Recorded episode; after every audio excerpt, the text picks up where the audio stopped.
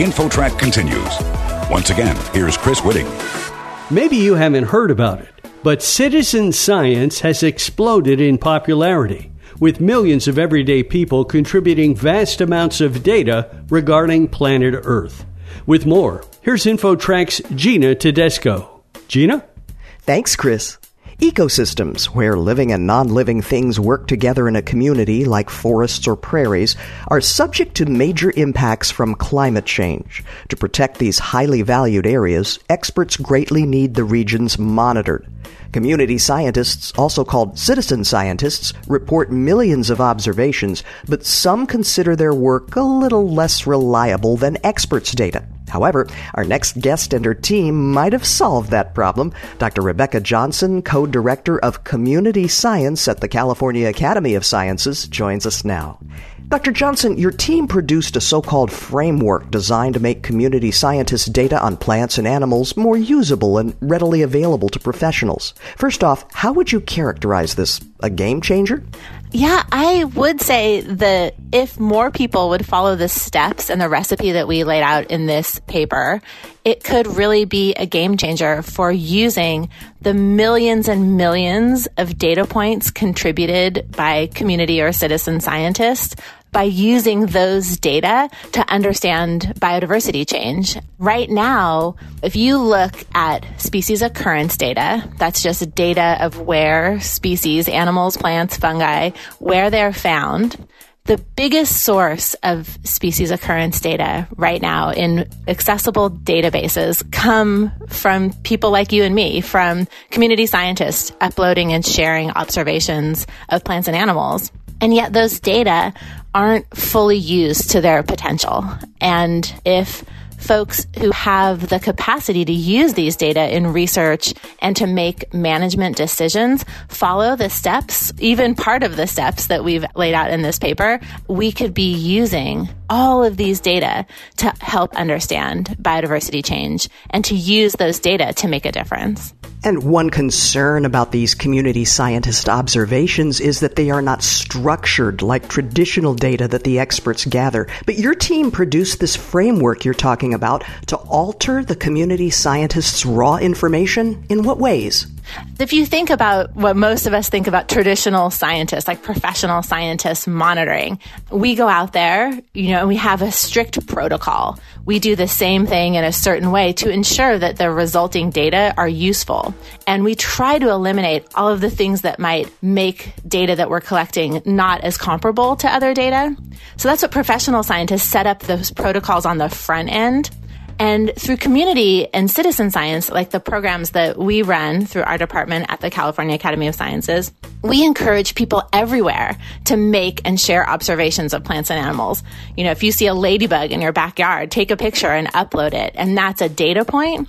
And what we're proposing here in this paper are ways to take all of those unstructured data, observations that people take in many, many different ways, and basically apply protocols on the back end so kind of reverse engineer all of those data together because we have so much data. We can do some modeling and other techniques to help us make those unstructured data more comparable on the back end instead of the front end, the way professional scientists would do it.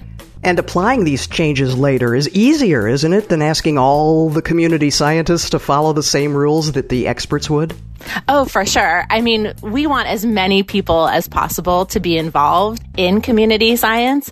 We also want as many people as possible to realize that their observations can make a difference for protecting plants and animals. And so we want to lower the barriers to participation. We're visiting with Rebecca Johnson with California Academy of Sciences, co-author of a study and framework that may help boost community scientist input into plans that protect forests, coastal areas, and other ecosystems. Rebecca, your group tested the framework to see that it accurately captured large scale changes to ecosystems. What did you find?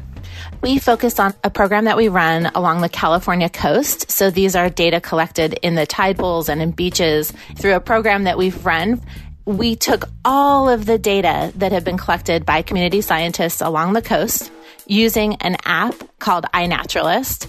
And we gathered all of those data together and we compared the findings using those data from 2010 to 2019 and compared those with regular surveys that are done by a group called Marine, the Rocky and Intertidal Network of folks that have been doing long term monitoring along the California coast in that kind of protocol driven, these are professional scientists that take these data. And we compared the findings of those two ways of gathering data. And we found that by doing some of the manipulations that we talk about in our paper, that we could find kind of the same trends that were seen in the community collected data as the professionally collected data. But maybe more importantly, we also found that together, those two sources of data give us insights that you couldn't get with either of those sources. So so by combining this professional data with community collected data, we have a more powerful picture. You know, you imagine we have these amazing teams that are part of the marine network, but they can only be out, you know, the tide is only low certain times of the year, and we have a very big coastline. But those data are critical to understanding change along our coast. But if you add in the millions of data points from all over the coast that individual people can take, we add to the space and time and diversity of plants and animals that are observed. And we put those together and we can create or build a picture that's really powerful and stronger than we could have alone with either of those data sources alone. And as the impact of community scientist work expands and more people get involved, what effect do you think that will have on the general public's desire to preserve and protect nature? I've seen it through the participation of the naturalists, of community scientists that we work with, that being out in nature and observing and paying really close attention to what we're seeing, to animals, to plants, to seaweeds, to seeing how things are changing. You know, it's by really paying attention and noticing. And sometimes it's by making and sharing an observation and uploading it and sharing it with a community that helps you pay attention in a different way. And I think we've seen, and I've seen personally, you know, I'm a professional scientist and I've seen this by doing this kind of work, kind of shifting how I do my work, that I've noticed changes things that are due to climate change in ways that I wouldn't if I was just doing, you know, research on one plant or animal. But by noticing everything and by paying attention and knowing places really well, I've been able to see changes. And I think for all people to notice nature around them is a way to notice change and also a way to be more connected to nature and to be more involved in advocating for changes that we want to see to protect nature. Rebecca Johnson with the California Academy of Sciences, thank you so much for joining us today. Thank you. For InfoTrack, I'm Gina Tedesco.